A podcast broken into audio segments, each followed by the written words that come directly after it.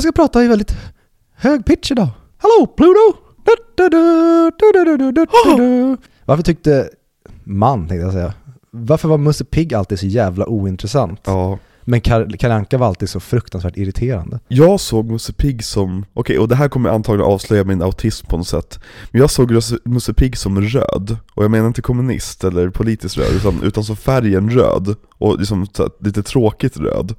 Medan Kalle han var typ grön och blå, det var lite spänn- mer spännande. Okej. Långben då? Folk kommer fatta det, långben är gul. Gul, men som långben är, är ett wildcard, och gul är en wild, wildcard-färg liksom. Mm. Så han kan liksom, han, han gör allting roligare.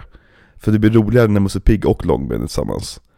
Men Musse Pigg, men grejen med Musse, han är ju så jävla goody two shoes. Mm. Han är ju verkligen så här för perfekt, lite grann Superman-komplexet Att det är svårt att skriva intressanta Musse Pigg och eh, Pissy Mugg stories Han, det blev ju alltid, så fort han kom in i storyn, då kände man att ja, nu kom den vuxna. Nu Ja, kommer ja men precis, ex- sig. exakt Man Medan hatar ju när den vuxna i rummet kommer in. Ja, men att Kalle Anka, han, han, han är ju som ett, en, en huvudpersons wildcard i det att allting kan, kan hända med honom Mm. Men oftast blir han arg Vi sa att i Kalle Ankas första serie så avrättar han en person Åh, Jag tror att han, han knyter en tegelsten runt Långbens fot och slänger ner tegelstenen i vattnet så Långben faller efter så plums Och sen så går Kalle nöjt därifrån förstår att han blev en populär karaktär. Ja Anders And Akku Anka Donald Trump Mm. Vi pratade om det i London, Mm. varför Musse Pigg heter Pigg. Ja Jag, jag tror att sagt, det,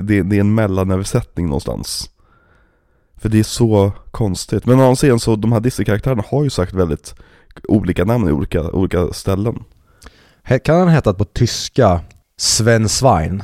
Muspig Musse Pigg? Alltså typ att, att, att, vi, säger att vi säger att det är serbokratiska och det betyder typ så här Musen Liksom Der Muspig Och så bara Mussepig Ja Mm. okej Ja, men då tror jag mer på en rysk. Ja, men inte serbokratiska ryska Okej det då. är, bara, det är bara ryska med fina bokstäver Okej då. Ja Ja.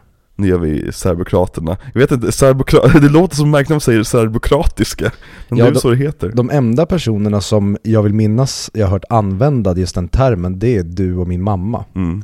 Hon Det- brukar använda det som någon slags nedlåtande slang. Jag sa inte nedlåtande Nej, men jag säger att hon gör det. Jaha, ja men Du, du sa det som en hyllning. Det är som när min mamma började prata om samerna Vad har hon sagt om samerna? Jag tänker inte gå in på det på den här feeden. Ja. Men välkomna tillbaka till Sverige Viktor Det, det har varit så länge sedan. Ja, vi kom för en vecka sedan Och nu kommer jag in i målbrottet också Ja.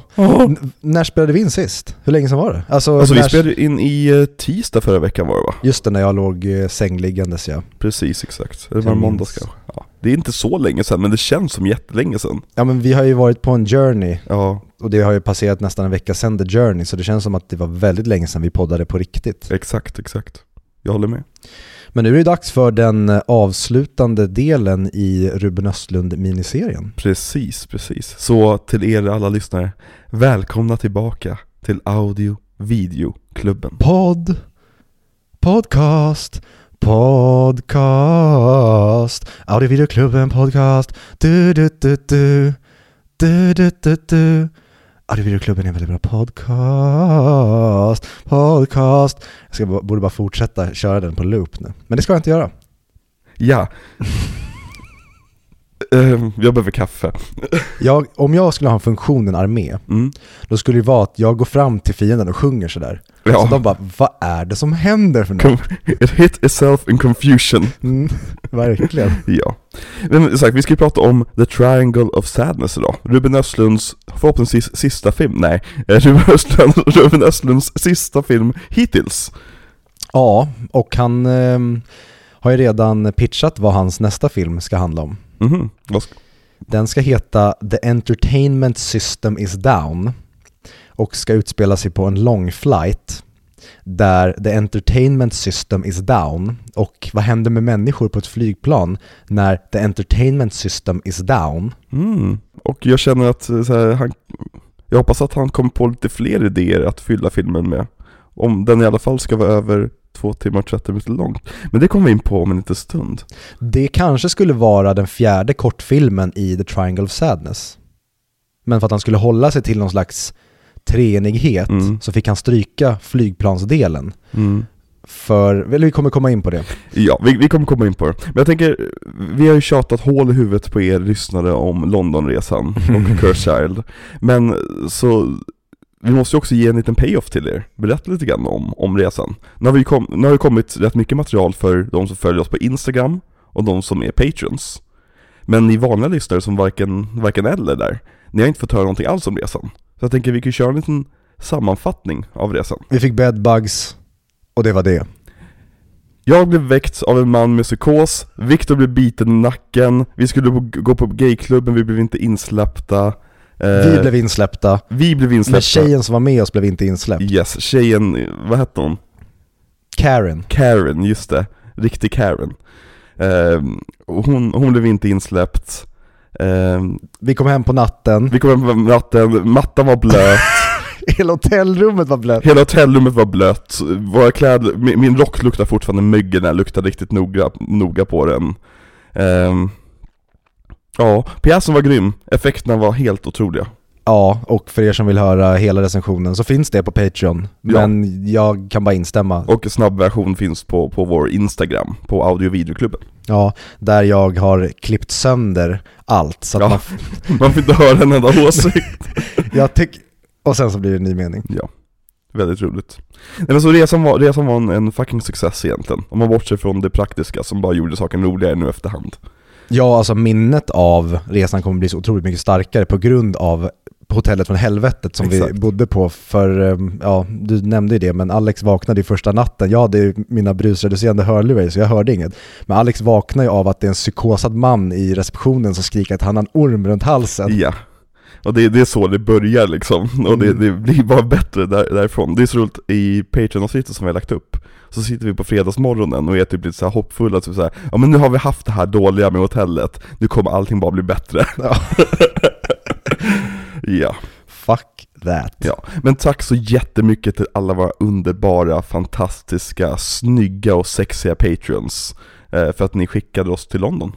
Ja, verkligen. Och eh, vi har fått väldigt fina meddelanden om eh, den eh, väldigt seriösa, väldigt högbudget fotade eh, filmen vi la upp på Instagram och även avsnittet från er. Mm. Så det är väldigt kul att höra alla värmande ord och s- ska jag säga speciellt shoutout, men Staffan Wennberg Mm. skrev till oss och med väldigt fina och kärleksfulla ord om podden och eh, vill bara säga det Staffan, du sa att vi hade nämnt dig två gånger tidigare i podden Mm. men jag läser ju alltid dina recensioner och älskar dem. Ja, ja. Jag tycker de på Letterboxd är helt fantastiska så att alla ni som vill bara se väldigt, och det kan ju bli som nästan en appendix till podden. Så, det är så, snacket efteråt för Alex Sigges podcast, att Ja, e- Staffan får ja. uppdraget att skriva recension Exakt! utan att vi har avtalat det här med Staffan i förväg.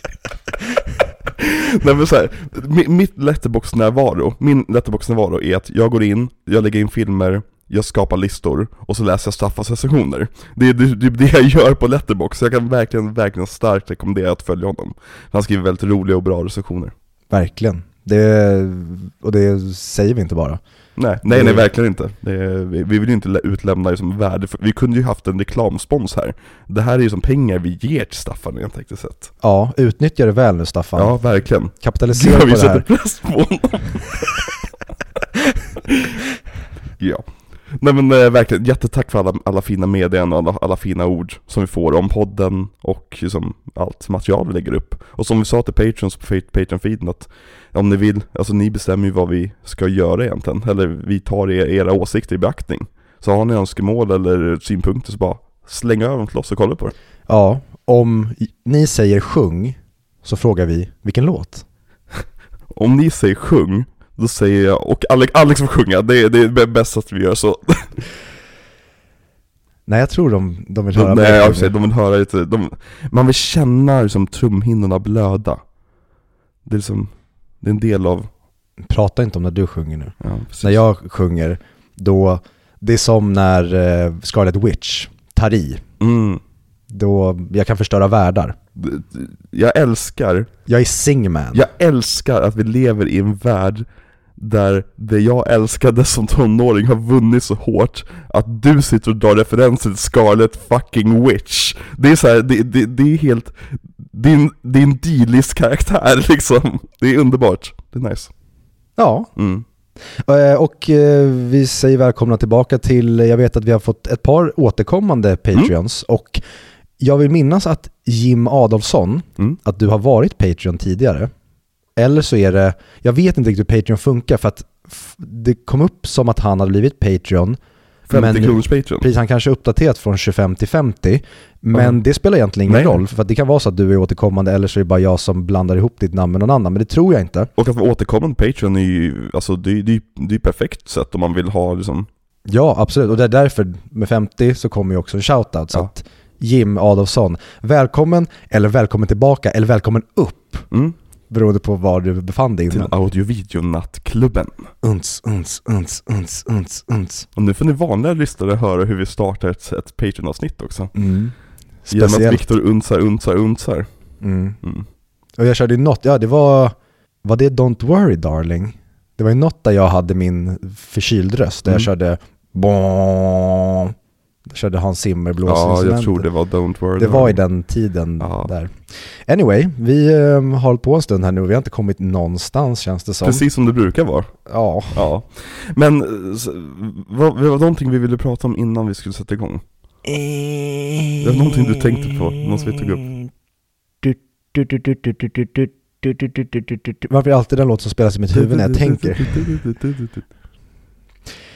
Eh, vi återkommer säkert ja, till det det. står helt still i mitt huvud just nu. Mitt med. Men då Ja. kan vi direkt börja med att eh, hoppa in på The Triangle of Sadness på något sätt. Ja men precis. För att eh, det har inte hänt skitmycket sen sist. Nej. Utan Ruben har, ja men som man ofta får när man vinner det största filmpriset i världen, eller i alla fall det creddigaste filmpriset i världen, Mm. när han vinner liksom Palm d'Or, Mm. eller som The Golden Palm som han säger själv. Då fick han ju i princip en eh, blank check och ehm, ja, hade ju då sin idé klar och den är mycket baserad på hans fru, Mm. Tina vill jag minnas att hon heter, som då är modefotograf. Mhm. Och mycket av anekdoterna som hon har berättat om hur modevärlden funkar. Mm. Och det är väl skitbra då att Ruben inleder filmens första kvart med referenser från det och sen släpper han det helt. Men vi kommer komma tillbaka till det. Mm. Eh, för han gör ju då, Vad fan? stör de oss? Det här är oaccepta- Vi kanske pra- oacceptabelt. poddar för högt, grannarna. Ja, Du Spännande. får inte lavendel direkt. Hallå? Vem var det? Hallå? Becka? Som tyvärr inte kunde vara med idag. Hallå? Äh. Det var säkert hennes mamma eller något. Som har kommit för att rädda henne från sitt destruktiva förhållande med en abusive husband. Som jag är. Precis som eh, Tina Östlund. Ja, precis. Men eh, vad var det någonstans? Jo, och eh, han vill ju då göra som han alltid gör, någonting som är då grundat i mänskligt beteende, kanske en viss eh, bransch eller en viss samhällsklass. Med väldigt mycket hintar om socialrealism och idéer om klassförhållanden. Ja, och eh, jag såg nu lite intervjuer med Ruben i Cannes, Mm. alltså innan han vinner sin andra Guldpalm. Och då kommentarerna om den här filmen. Mm. De bekräftade, de intervjuerna bekräftade alla mina tankar jag hade om The Triangle of Sadness när jag hade sett den. Mhm.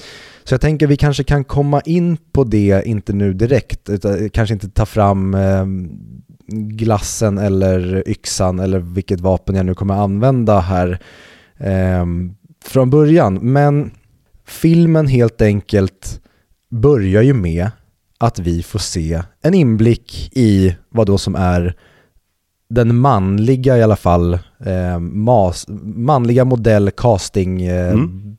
session, vad heter det? Ordet, vad heter det? Det heter en process, så Ja. heter det, castingprocessen. Mm. Ehm, och eh, vad tycker du om inledningen på filmen kan vi börja med? Eller vad rättare sagt, vad hade du för förväntningar när du eh, då kom, du hade sett The Square och nu då, det är väldigt kul här, vi har fått en eh, kopia av The Triangle of Sadness som vi sitter och tittar på här, skickad till oss. Ehm, och i den kopian så görs det reklam för vi är absolut inte spot... Nej, det här, det här kan vi inte ha Nej det med. kan vi inte ta med, vi klipper bort det här Eh, Vad tycker om inledningen på den här filmen? Nej men egentligen, vad, vad hade du för förväntningar efter att ha sett The Square? Hur mycket visste du om plotten och vad den här filmen skulle handla om? Alltså jag visste ju att den skulle eh, handla om mode eh, Eller modevärlden står det Och jag visste också att den skulle utspela sig mycket på en båt. Jag visste att Woody Harrelson skulle vara med. Och jag visste att det skulle vara den största spyscenen i filmhistorien. Som tydligen Sigge Eklund togs in som eh, konsult på. Jag visste, att, jag visste att Alex Schulman skulle, skulle sitta på en modevisning. Eh, Och det är väl typ det jag visste. Och när filmen börjar och så kommer den här scenen. När den här reporten går runt och intervjuar alla.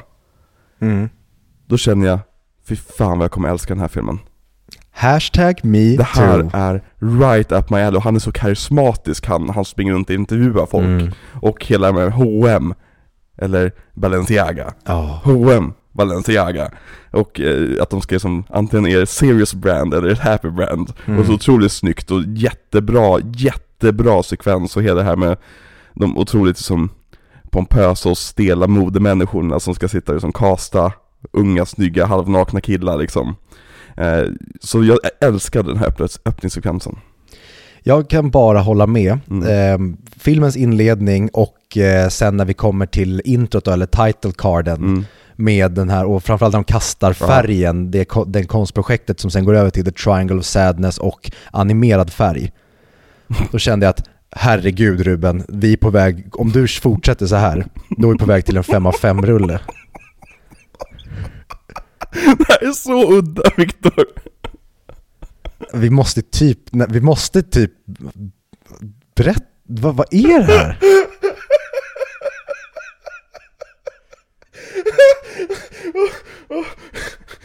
Jag var inte, inte alls beredd på det där Och jag kommer inte ihåg om det där var med i filmen eller inte, för han såg ju ut som de andra i filmen. Okej, mm. Yes Okej, vi har precis sett ett YouTube-klipp på en person som har laddat ner en cam-version av The Triangle of Sadness. mm.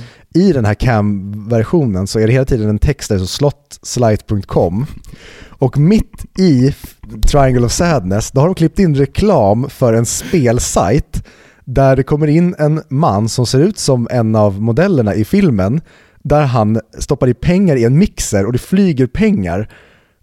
Och det blev bara som en mindfuck där de har stoppat in reklam mitt i den här modeliga och det filmen. kom, och kom också upp banners fra, framför filmen, det. över filmen med så här, eh, LeBron James ansikte och det var alltså verkligen, ja det var, det här är helt bisarrt. Det här är så roligt Viktor, dra, dra igång den igen. Ehm, Vi fortsätter YouTube-klippet här. exakt, så fortsätt YouTube-klippet. Mm. Eh, nej, så jag, jag, jag var, alltså, jag kände att Ruben, om det är det här vi ska få, Mm. då kommer vi få en, ett mästerverk här. Mm. För det den attityden och känslan vi får av början på filmen och var... tempot och musiken och all, allt, allt i inledningssekvensen är verkligen Mm. top fucking notch. Men, Sen händer resten av filmen. ja, men jag vill inte att vi ska bli Okej. så jävla dömande. Det verkar som att vi är på samma plats här ungefär. Ja. Men det som börjar få det, ja där är det. Det där började göra mig orolig. Woody Harrison. När han har skrivit and Woody Harrelson Mm. som att han heter and Woody Harrelson. Det kände jag bara så här, men du måste typ ha ett, ett i gemener måste du ha and. För det var upptitlat som Jaha! att han hette and, alltså det var bara så en grej att jag fattar jag vet att han heter Woody Harrelson, men det var fult. Och då kände Okej. jag att så där får du inte göra. Och det var, det var kul bara, mikrokosm på något sätt, av, av, av liksom så här. Av, av, av kanske vad, film, vad du tycker om filmen, jag har inte gått in på vad du tycker om filmen mm, Men det här med att det är så här. Du gillar idén, du fattar grejen Men vad fan var det där för något? mm. Det ena ja. Eh, Ja, nej intressant. Mm. Jag, jag, jag reflekterade inte alls över att det var ver- versaler på and Nej, men Mm. då kanske vi där innan vi pratar om ehm, efter title cardsen mm. till resten av filmen då, så är ju mitt absolut största problem med den här filmen samtidigt som att han typ är MVP, det är Woody Harrelson. Mm. Och det är för att vi känner, vi känner Woody Harrelson. Mm. Och det förstör. Och jag kan tänka mig att det förstör på en internationell nivå. Att det är så mycket anonymt i den här filmen Mm. och så mycket som Ruben ofta gör, att det känns som att det är människor som agerar snarare än att det är skådespeleri. Jag tycker att hela den här filmen saknar den delen. Mm. Hela den här filmen känns skådespelad. Och Woody Harrelson verkligen är ansiktet för det. Att vi känner honom för bra. Mm. Så att jag köper inte att det här är en riktig cruise. Det blir för mycket film av det. Mm. Och det blir på en svensk nivå. Det kommer inte påverka internationellt, men det gör Henrik Dorsin också för mig. Mm. Att han är den svenska, så här, vi känner Henrik Dorsin för mycket, Mm. vi vet när han är Henrik Dorsin för mycket. Jag hade önskat att de två var två helt anonyma personer, Mm. men kanske med samma karisma, för det verkligen sabbade så mycket för mig eh, med hela tonen. Mm. Och att det, det känns som att Woody Harrelson är kärnan och det sprider sig ut till alla andra. Att det känns inte som att det är turist där Kunke spelar dåligt, Mm. men han är en riktig människa. Jag, tycker, jag, jag fattar vad du menar. Och vi pratade lite grann om det här i The Square också, med Dominic West.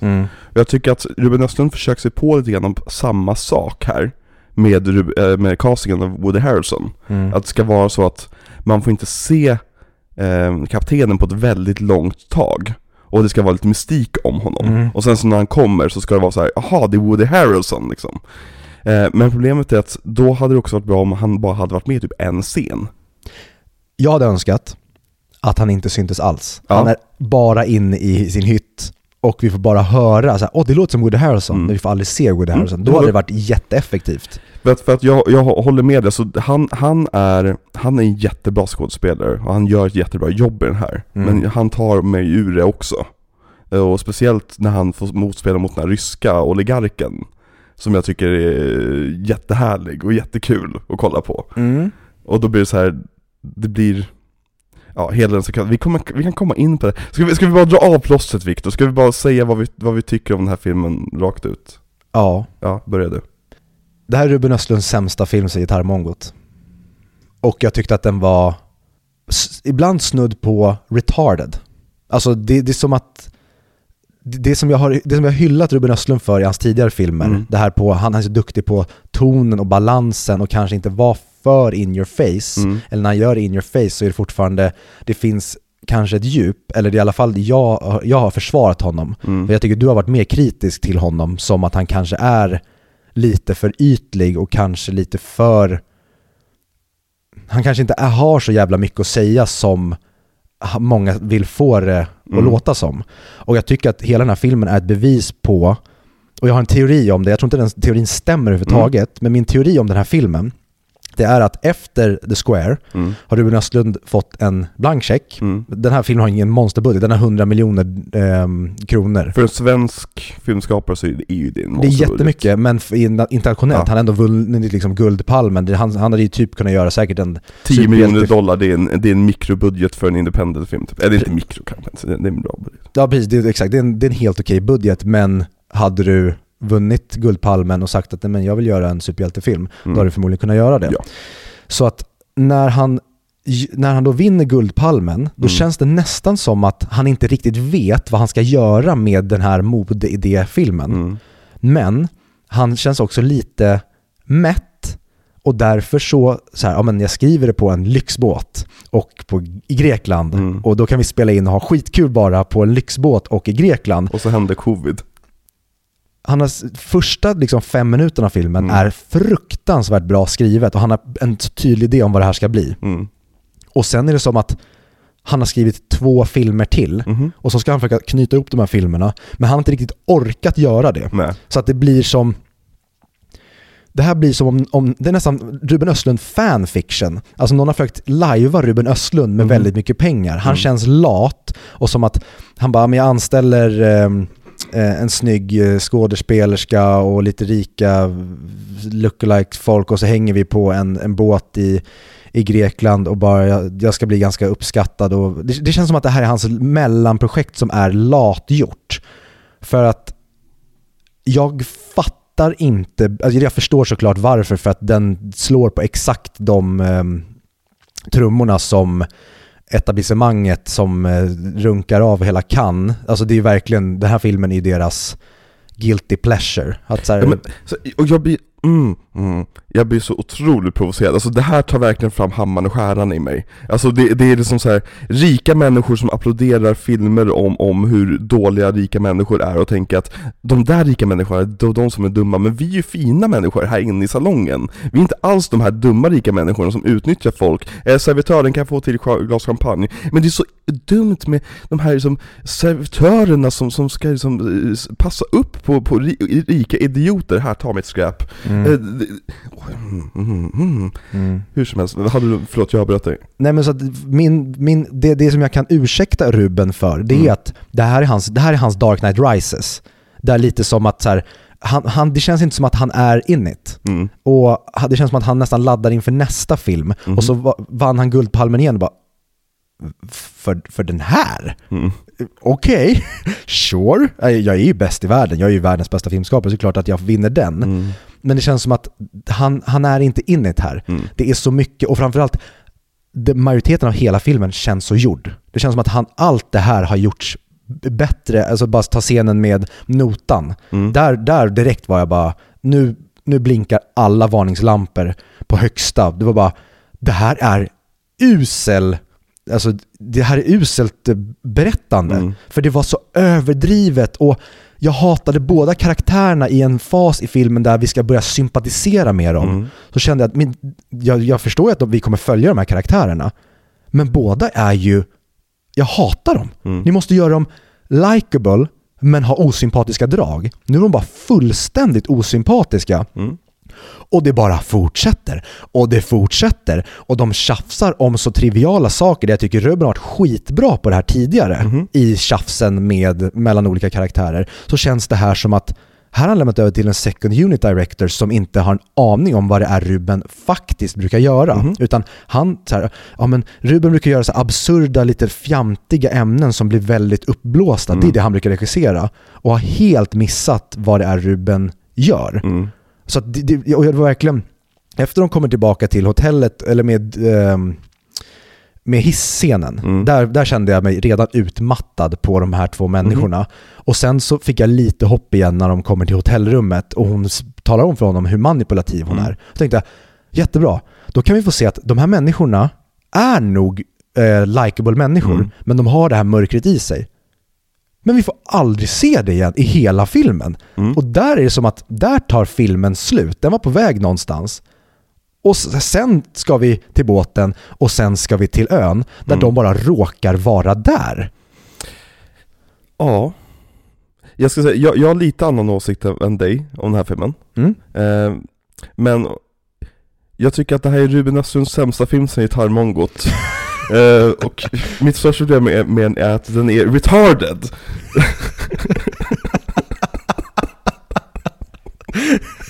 Men Victor, jag trodde att jag skulle komma hit och behöva bråka med dig idag, eller att vi skulle ha lite konflikt med varandra. Men fan, det här, det här är omöjligt. Nej, alltså det, jag, jag, jag, var så, jag satt i bion och Ja. bara det är nästan som att jag telepatiskt känner av vad du tycker. För det var nästan som att du och jag så synkroniserat suckade och skrattade när ingen annan skrattade. Jag vet. Nej men, att, nej, men alltså, den här filmen chockerade mig i hur fattig den var. Ja, Alltså det, jag var, jag har sagt det tidigare, en film måste förtjäna att vara över 90 minuter. Varje minut över 90 minuters sträcket måste du förtjäna, alltså med liksom trippel styrka än vad du behöver förtjäna den- den 89 minuten. mm. För att alla, alla minuter efter det, då stjäl du min tid så att säga. ja. Och en film som är två timmar och 30 minuter lång, där han har en idé. Han har en idé som han tycker är jätteintressant. Och det är det att, ja men, klassamhället. Äh? Och bara sticka in med att jag är ingen expert på klassamhällen och liksom patriarkat och matriarkat. Jag är liksom är verkligen hobby eh, påläst om det för att jag tycker det är väldigt intressant. Mm. Men jag får, får känna så här att Ruben Östlund, jag är inte en intellektuell person.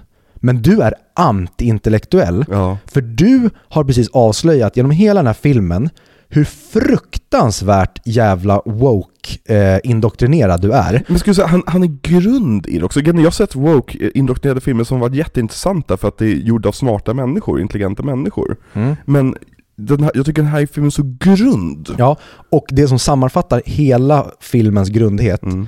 det är när Jaja och Abigail ska gå och, över ön Ja. Och Abigail, eller och Jaja säger att You created a fucking matriarchy! Och bara...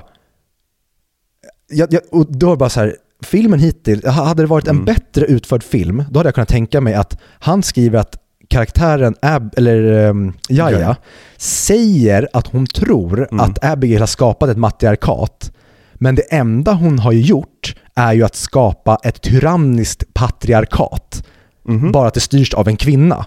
För att det är, det, det är ju inte det där som är matriarkatet, eller ett matriarkat. Utan Mm. det hon har gjort, hon har ju bara styrt som vilken tyrannisk patriarkal ledare som helst. Precis. Men nu råkar det vara en kvinna. Vilket men är Ruben- Rubens idé också på något sätt. Det, det, är som att han säger emot sig själv Ja, och du, var så här, men Ruben, du, har ju, du tror ju på riktigt att det är så och det är tillbaka till det här som Hollywoodifieringen, som jag, nu har jag inte sett Captain Marvel, men Mm. som jag bara upplever, vad heter hon, Carol Danvers, Mhm. varje gång jag sett den i Marvel-film. Det är att det är inte den starka kvinnan som är den osympatiska tyrannen. Och om det är det ni tror att en, patriar, en patriark är, så är det liksom, då, då har man verkligen missuppfattat allting. Att det är inte power Mm. som är allt. Makt är inte allt. Makt liksom, utan det är kompetens. Mm. Man följer kompetenta ledare och sen kan det bli att makt förvaltas fel av fel människor. För de kanske låtsas vara mer kompetens än vad de är. och så- Exakt. Kompetenta, inte kompetensa.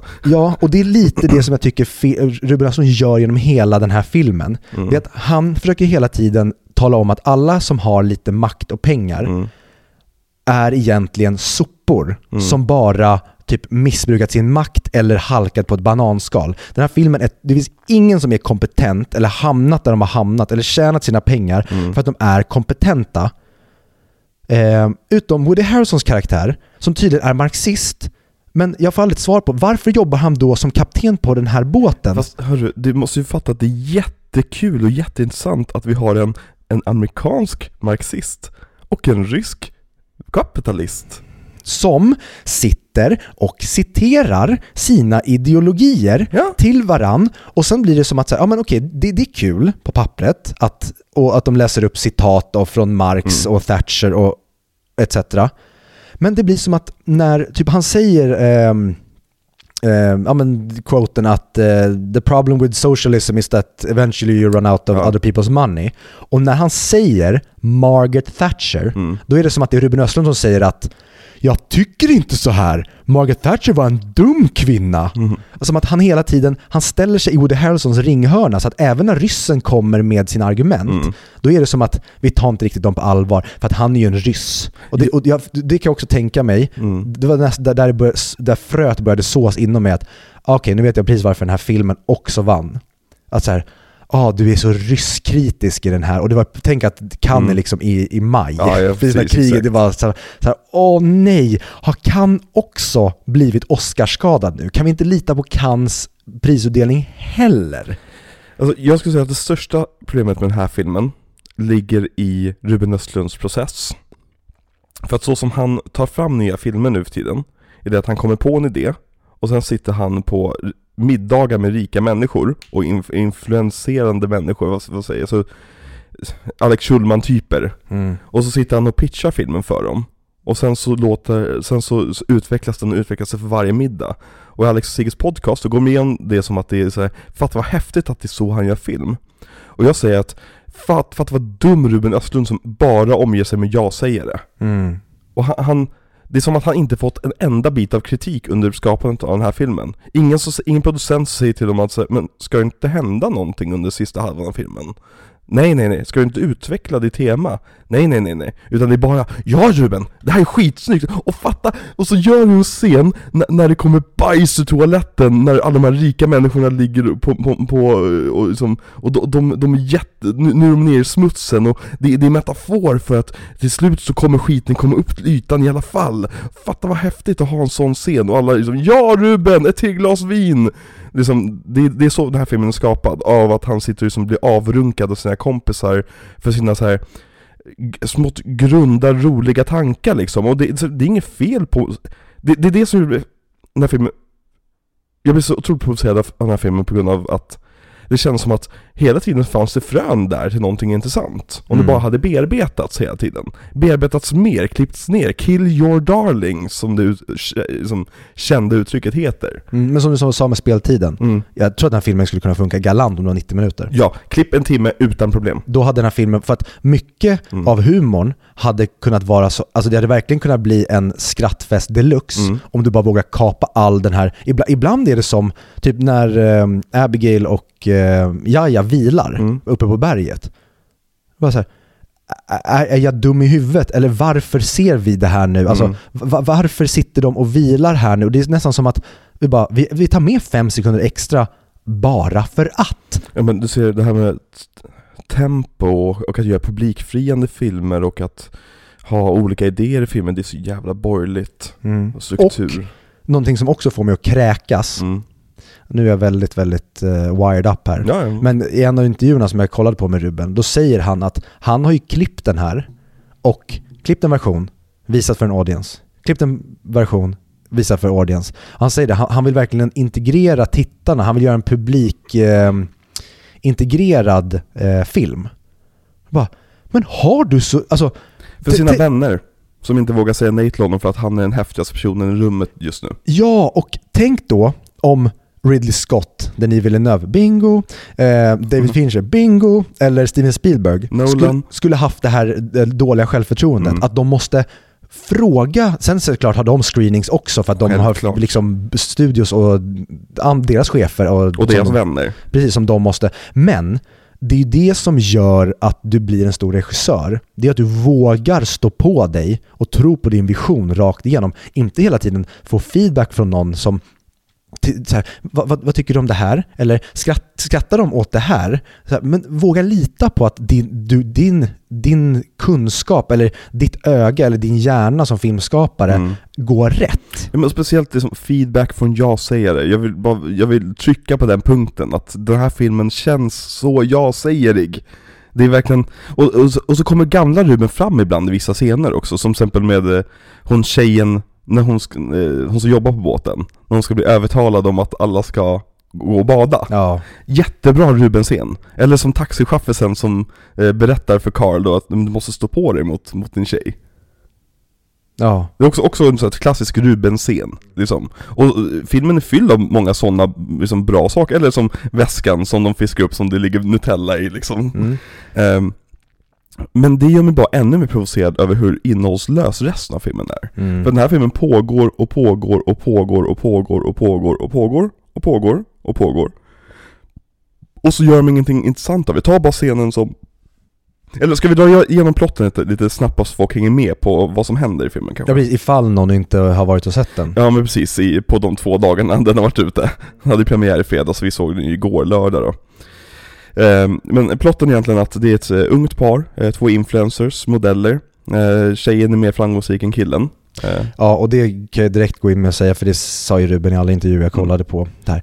Ja, men det är så intressant att eh, i de flesta yrken i världen så tjänar ju män mer än kvinnor. mm. Men just i modellbranschen så tjänar kvinnor tre gånger mer än män. Mm. Och då vill jag göra någonting intressant med att jag ville vända på de här strukturella könsrollerna och se vad det kunde bli. Och jag kände så här, nähä? Mm. Va? Var det det du gjorde Ruben? Visste du också, in- inom porrbranschen så betalas tjej, tjejer mer också än killar.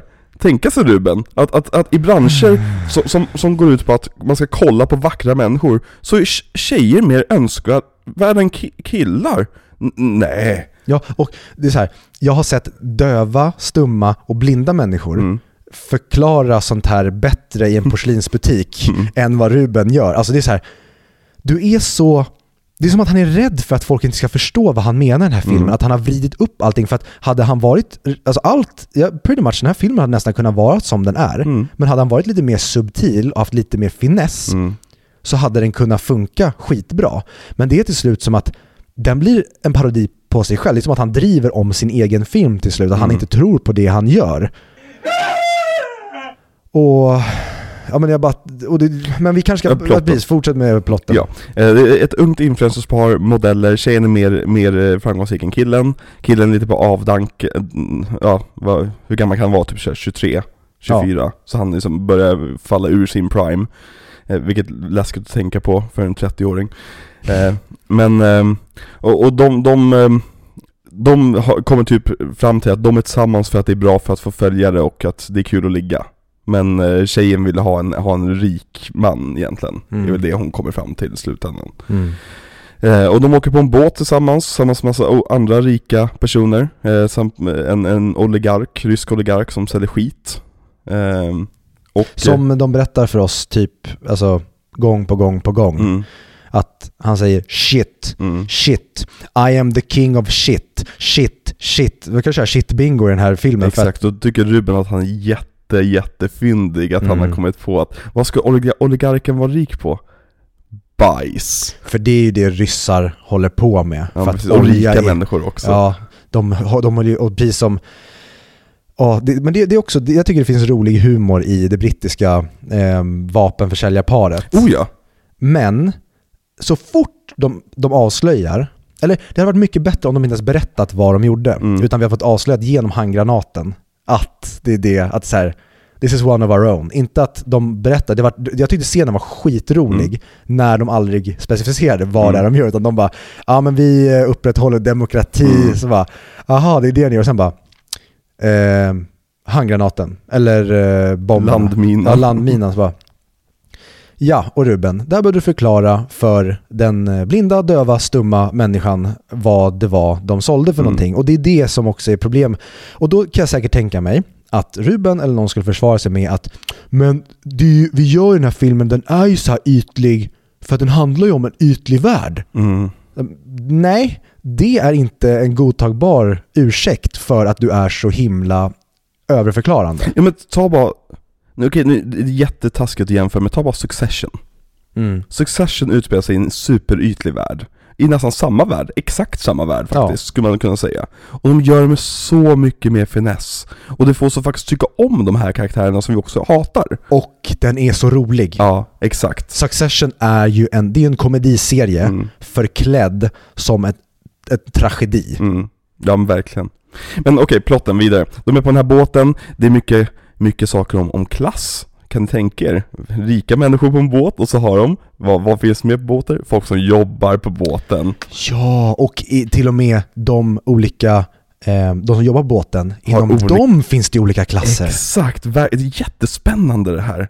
Ja, eh, och på, på pappret är det det. Ja, ja men precis. Man skulle kunna göra någonting av det. Det, det, är, det, som, det är det som är tragedin med den här filmen. Att, att, att det finns så mycket potential här. Och det har varit hela... Jag tycker det här är verkligen sammanfattningen av Ruben Östlund för mig. För att jag tycker han har så mycket potential. Och, och jag skulle säga nästan alla filmer förutom de ofrivilliga så har han kastat bort det. På ett sätt eller annat. Att det, alltså, vissa filmer är såklart bättre än andra, vissa filmer är sämre än andra. Men det känns hela tiden som att säga, men det finns någonting här, jag vill bara dra det ur dig. Men okej, eh, på båten i alla fall, på grund av att, av, av att en, en rysk tant vill att ehm, alla, i, eh, all- alla ska bada, alla i crewet ska bada för henne. Mm, Eh, och vi har fått lära oss av chefen i besättningen, Mm. har sagt åt de tjejerna och killarna som jobbar som servitörer och servitriser, precis att det enda vi ska säga är ja, Mm. att vi fixar det. För det är det enda viktiga och det viktigaste med cruise det är första dagen och sista dagen. Mm. För att allt som händer, och det, det tänkte jag att det hade kunnat vara skitroligt Mm.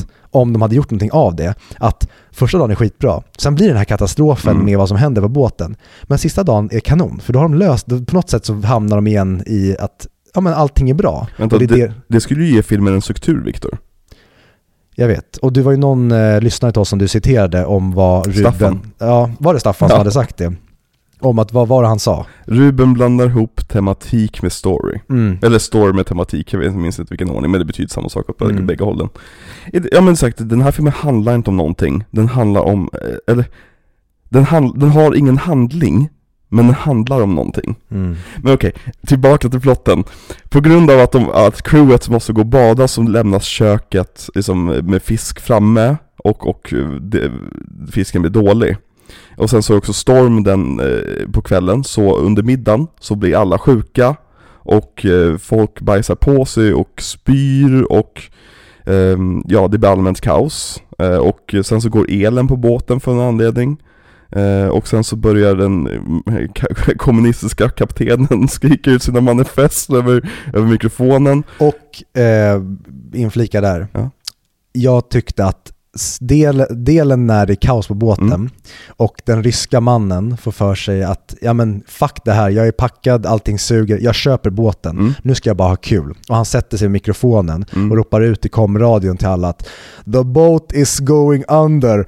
Och jag älskade den panik, och jag ville ha mer av det när Mm. folk springer och ramlar i trapporna och slår sig helt i onödan. Mm. Men sen i slutändan Det var det ingenting. Nej precis, då blir det ju att, nej men det här var ju inte, för det hade varit kul om båten sen på riktigt sjunker. Att han säger först att båten sjunker, vilket den inte gör för de har bevis på det, och sen säger han nej jag skojar bara. Och sen sjunker den ändå. Precis. Men nu istället så kommer några pirater från ingenstans. Åh herregud i djävulen i För satans... att lägga till extra del på klasskonflikten antagligen bara, att även de här som vi trodde hade dåligt, det finns personer under dem.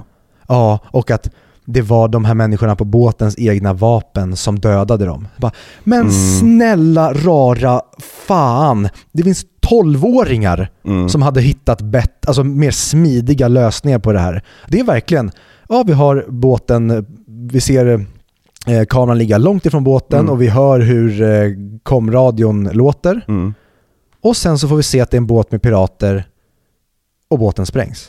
Ja, men, och, det, och där dog allt mi- mitt hopp för filmen. Mm. För det var verkligen så här, jaha ni tänker inte ens göra någonting med det här med båten. Nej. Utan det var bara, bara, bara tematik, bara tematik, bara tematik, bara att du ska kolla, här, det finns klasskonflikter i samhället, men när eh, the chips are down så, så kan de rika inte dölja sig från klasskonflikten i alla fall. Nähä, menar du det? Menar du att, att, att de fattiga i samhället är fler än de rika? Hmm, det har jag aldrig tänkt på. Och det har aldrig någon tidigare kommenterat på Nej men film. verkligen, Alltså- speciellt inte vi som bor i Sverige har ju aldrig sett film om det här tidigare. Okej, för att ta då en, om vi bara sitter och klagar just nu, Ja. men för att ta ett briljant exempel Mm. som kommenterar på exakt samma sak som den här filmen gör. Mm. Parasite. Mm, exakt. Den visar alltså med en masterclass hur du gör en film som är fylld av tematik om klass, alltså kom, kommentarer. Exakt. Men du gör en film som har en fantastisk handling. Ja men det är ju det... Åh! mm. Jag hatar svensk film. Det här, det här... Nu, Det här är SFI. Ja men nej men nu, nu, nu, nu, alltså jag, jag hatar svensk film. För svenska filmskapare är så jävla pretentiösa. Och de tror verkligen att så här, jag behöver inte struktur. Treaktstruktur, vad fan är det för något? Det är något som borgare borta i USA håller på med. Men hallå, du har ju tre akter. Käften. Nej men alltså, det, åh, men det behövs, det behövs så jävla mycket i en sån här film, någonting, att någonting händer! Varför jag sitter bara och tråkigt i den här filmen, och så sitter jag och säger ah nu händer den här scenen, och så, och så säger ah men ja, okej jag fattar grejen, okej spännande, och så aha den här scenen fortsätter fem minuter till Jaha, men ska, kommer- ska vi komma fram till någonting? Nej nej, vi är på samma plats som när vi började scenen Okej, så varför finns scenen? Ja, och då så här, nu, nu drar jag någonting ur röven här, Mm. bara för att den här filmen eventuellt skulle kunna ha en struktur. Filmen börjar med det här paret. De är på väg att göra slut där på hotellrummet, eller att skilja sig eller någonting. Och helt plötsligt så får hon en inbjudan om, till den här båten. Mm. Okej, ja men då har vi, då har vi där att, n- n- den första vändning. Vänta, vänta, vänta, menar du att du ska alltså binda ihop akt 1 och akt 2? Ja, vad dumt av mig. Ja, nej, men du tycker, att, du tycker att du är lite, vadå, ska, ska det komma superhjältar också?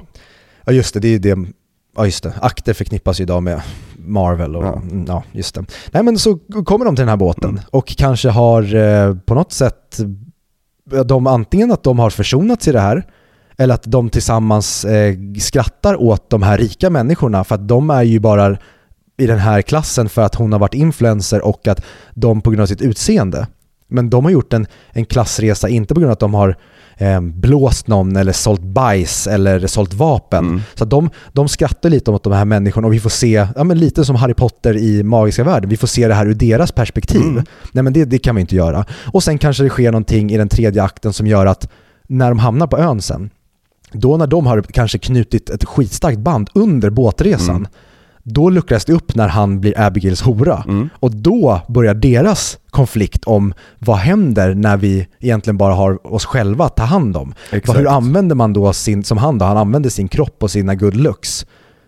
Ehm, men nej, nej. Det vore ju dumt. Och nu drog jag bara någonting ur röven Mm. som hade kunnat ge den här filmen lite struktur. Ja men, och, och, och, vi, ska, vi ska prata färdigt om plotten också. För efter att båten sprängs så hamnar de på en öde ö. Där visar sig att den enda som vet hur man fångar mat eller gör eld eller så, någonting är någon från köket som, som hamnade på ön med dem. Där städerskan till En och med. städerska, precis. Abigail.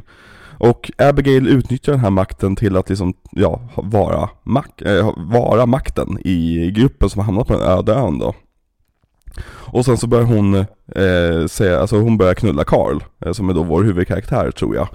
Ehm, Exakt, tror vi. vi, ja. vi ingen, jo, för vid det här laget, då är ju ryssen vår huvudperson. Ja men precis. Han är den vi har följt Men han är den enda man tycker om. Och det, det, det finns ingen karaktär man kan relatera till i den här filmen. Men okej, vi är kvar på ön.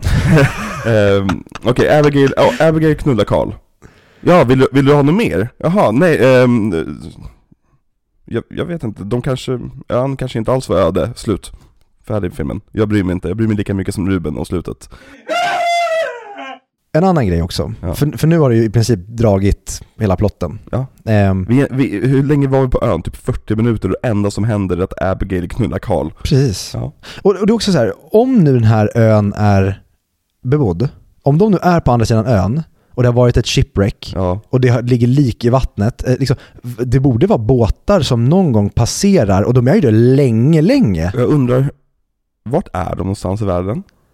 Ja, Där det det, finns pirater, så nära ett luxury resort. ja, Ja, det, det, Ja, det är jag tänker mycket- inte ens gå in på det, det, det är en petitess i samman, sammanhanget. Precis, för, för det, det, den här filmen, den blir overklig, Mm. men den vill vara superrealistisk samtidigt. Så att det, det, nej, det här är... Jag, jag kan bara ursäkta det med att Ruben brydde sig inte. Nej. Han ville bara ta den här feta checken, göra någonting kul, typ festa och spela in film samtidigt. Kändes som det. Han ville hänga med Henrik Dorsin. Ja men typ. En karaktär som för försvinner eh, i sista, sista biten av filmen. Alla försvinner. Och när, när, ehm, jo, det var det jag skulle komma till. Inderfolken, Mm.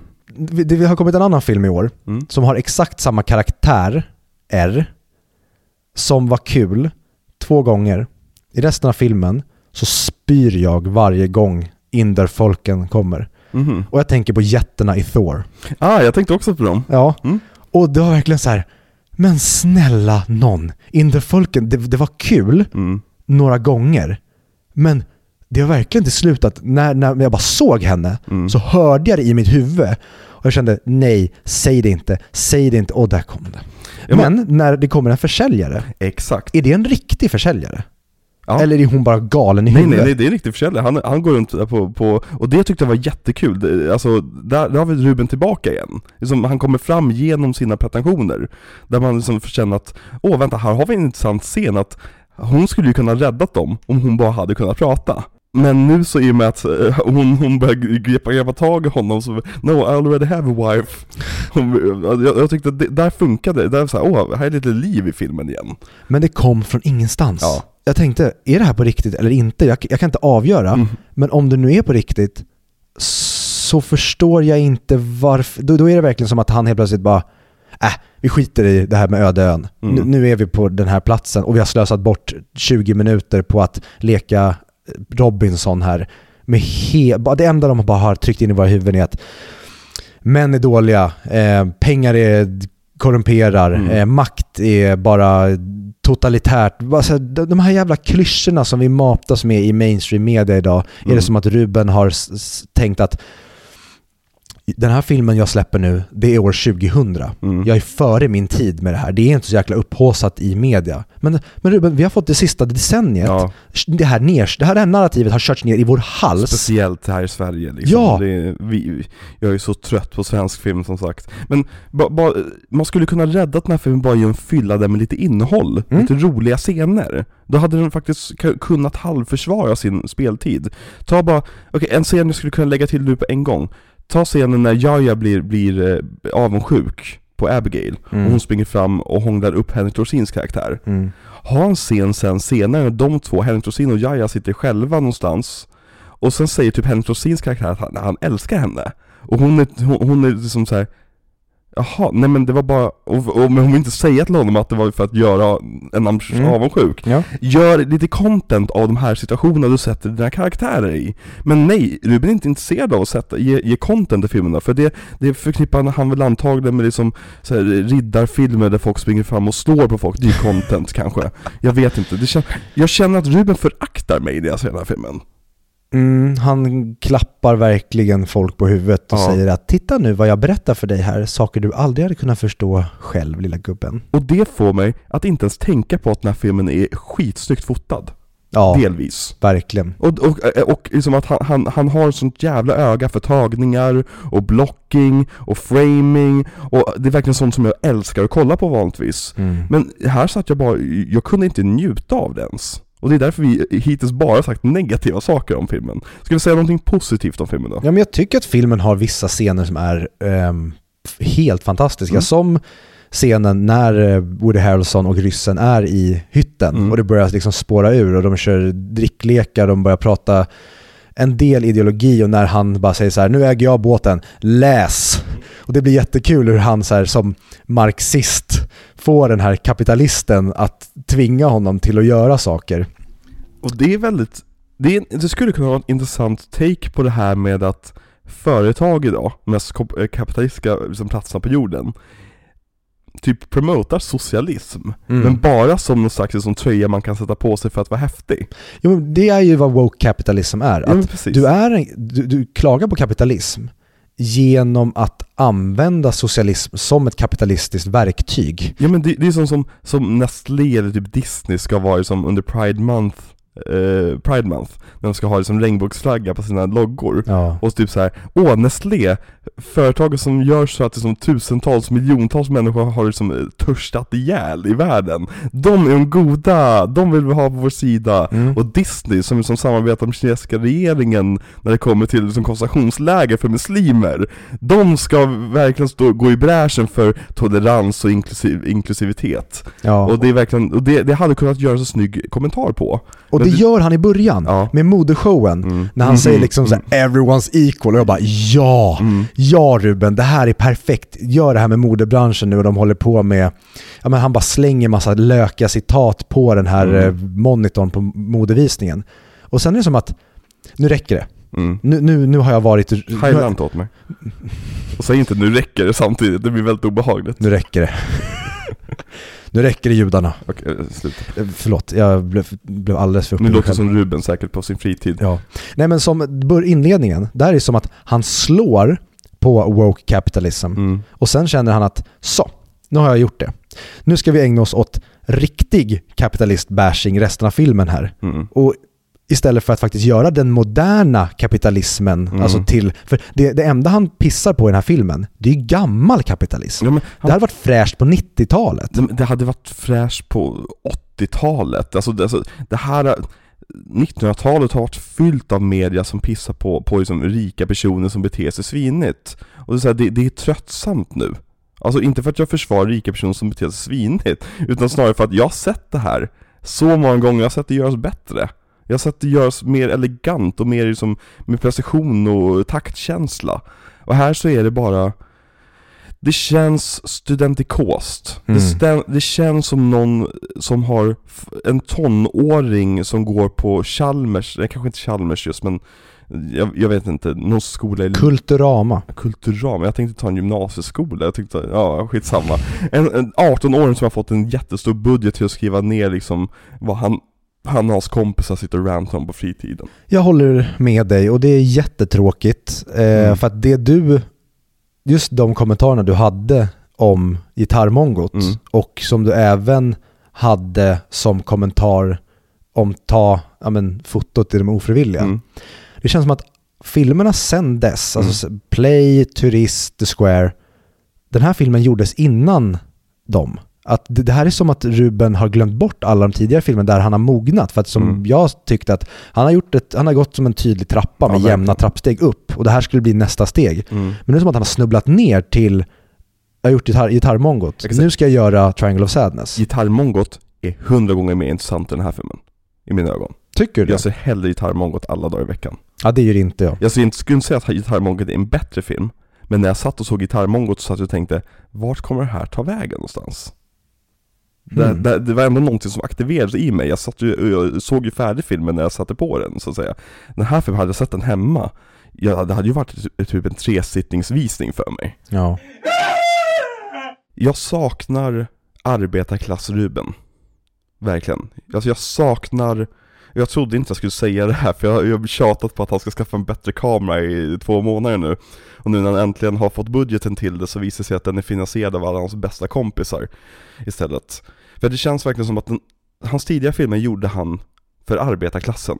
För vanliga människor, vanliga filmer liksom, fast med ett lite konstnärligt perspektiv på det hela. Och nu känns det verkligen som att han gör filmer så att han ska få ryggdunkningar av Alex Schulman. Eller, nu får Alex Schulman stå, stå som, som slags galjonsfigur för, eh, vad ska, vad ska man kalla dem? Rödvinsvänstern. Eller champagnevänstern till och med. ja, men verkligen. Alltså, du tycker vänster, Mm, men allt i ditt väsen och ditt agerande är en superkapitalist. precis. Så det är verkligen den moderna, den moderna termen woke capitalism.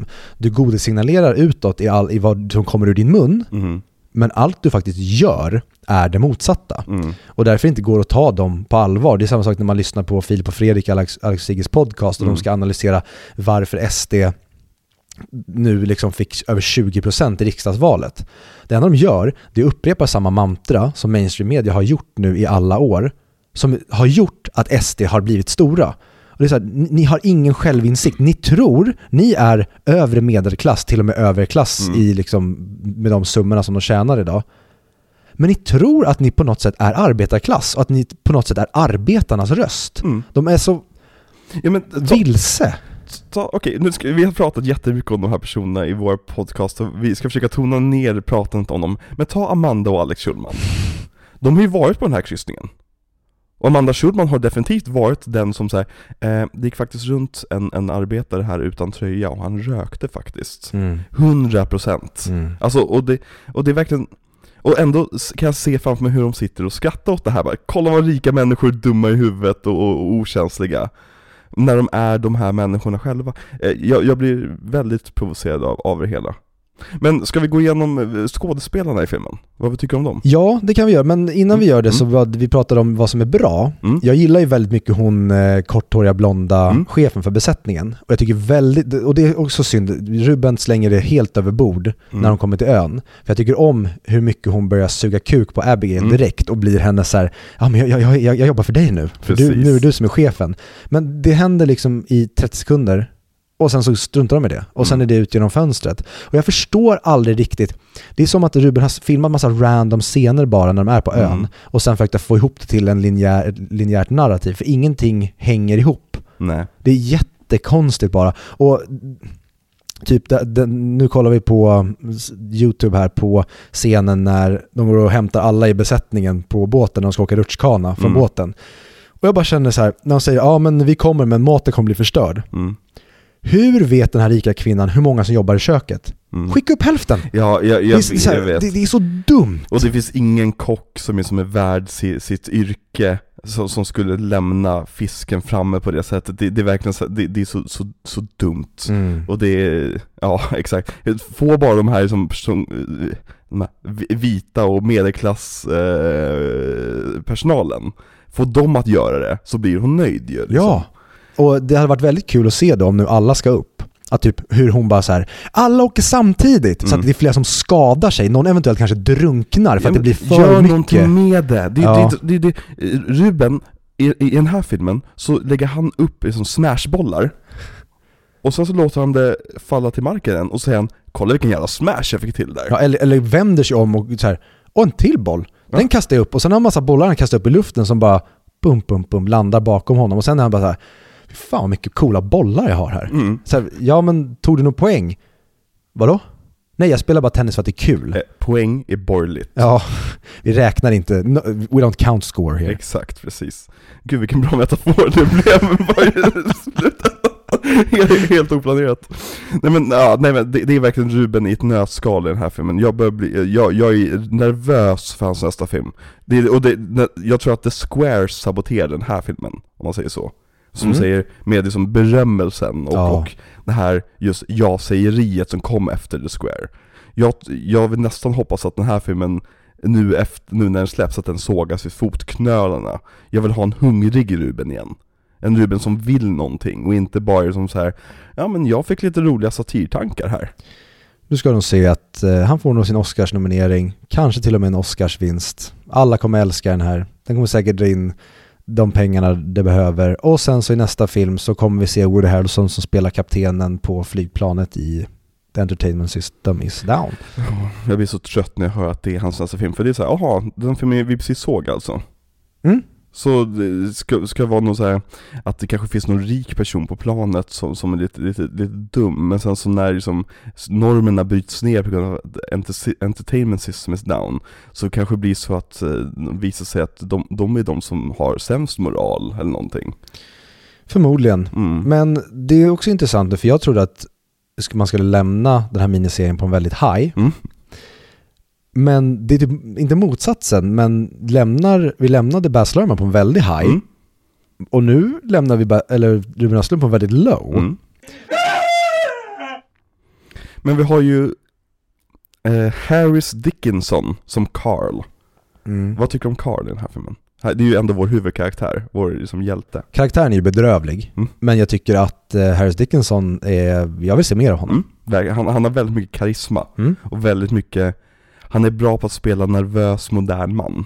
Jag vill ju se någon göra filmen om Carl i modevärlden. Mm. Ge mig den Ja, filmen. men jag, jag är så ledsen över att det inte stannade kvar i modevärlden. Jag, jag, jag, jag förväntade mig verkligen att vi skulle liksom få sitta och skratta åt de här konstiga reglerna som finns inom modevärlden och de här märkliga uppspända människorna och liksom saker som, som, som vi, du har pratat mycket om med ditt, med ditt jobb.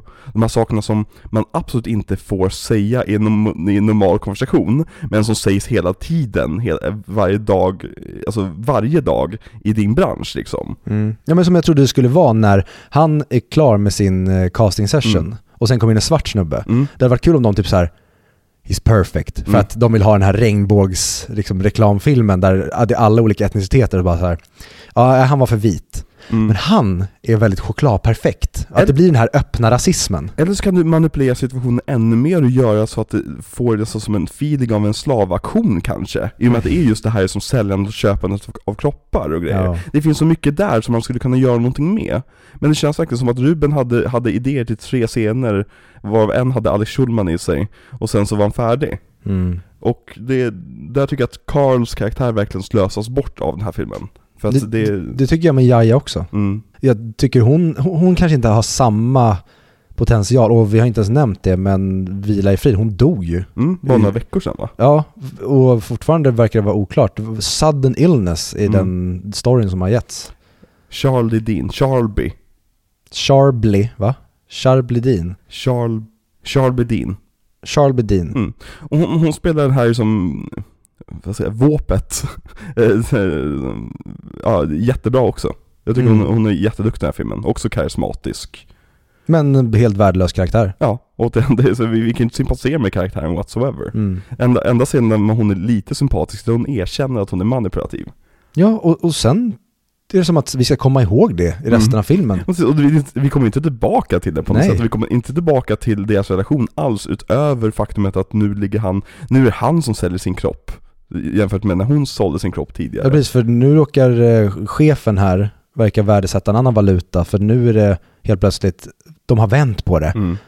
Och, det, och jag blev så provocerad när det hände också, det var så här, det här är så lat Ruben. Ja. Du, du har målat upp någonting och sen så det enda du ska göra av det här är att du ska vända på det. Mm. Vi vänder på det och ser vi hur, hur det är därifrån. Åh Mm. vad spännande Ruben. Uh. Men hon är jätteduktig, hon spelar Jaja. Jag tycker alla är jätteduktiga. Mm. Hon, spelar, hon spelar Abigail, Dolly DeLeon. Också jättebra när hon väl kommer till ön. Liksom Ja. hon, det skulle vara kul om hon var med lite mer innan i filmen. Eh, alltså inte nödvändigtvis att hon får liksom ordentliga scener, men att hon är, hon är en presence på båten så man vet att hon finns. Mm.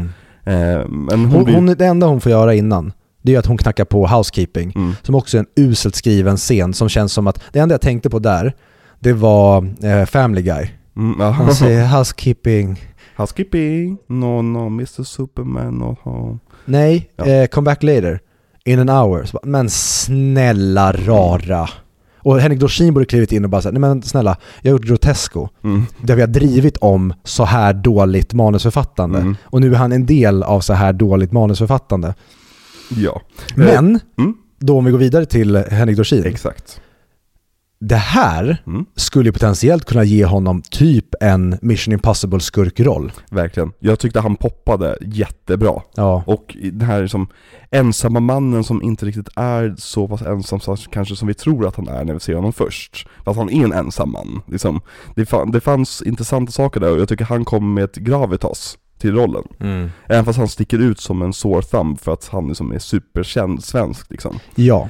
Eh, men han, däremot i scenen när han dödar eh, åsnan, Mm. märkte du hur ful den scenen var? Ja, De- det, det- såg ut som Grotesco. Jag tänkte precis, jag tänk, det det är ju nästan som att det var taget från avsnittet när de hamnar på en öde ö. Ja, och åsnan såg fi... Alltså det, du har ett huvud Mm. i en sekund. Bedrövligt animerat. Mm. Det såg skit ut. Varför inte bara skapa en animatronic? Verkligen. Eller bara ha en åsna för att... Du kommer inte slå den i alla fall. Nej, eller en död åsna.